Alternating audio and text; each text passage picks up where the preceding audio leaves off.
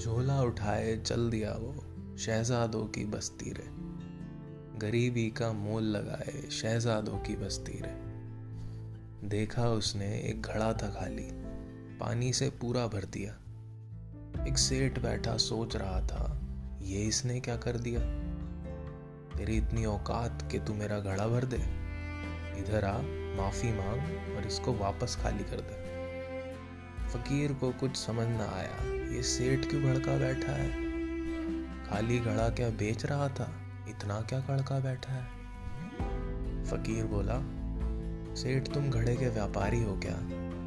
या हो कोई विचारधारी? खाली घड़े के मदारी हो क्या? सेठ ने मूछ पे ताव दिया और फकीर को बोला, फकीर, तू फकीर है। तू नहीं समझेगा। तू क्या जाने कर्मों की माया?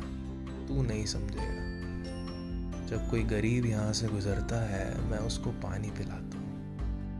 अपनी इस दयावान छवि को दुनिया को दिखाता हूँ। अगर घड़े में पानी भर दूँगा तो मुझे लोग देखेंगे कैसे उसको पानी पिलाते हुए।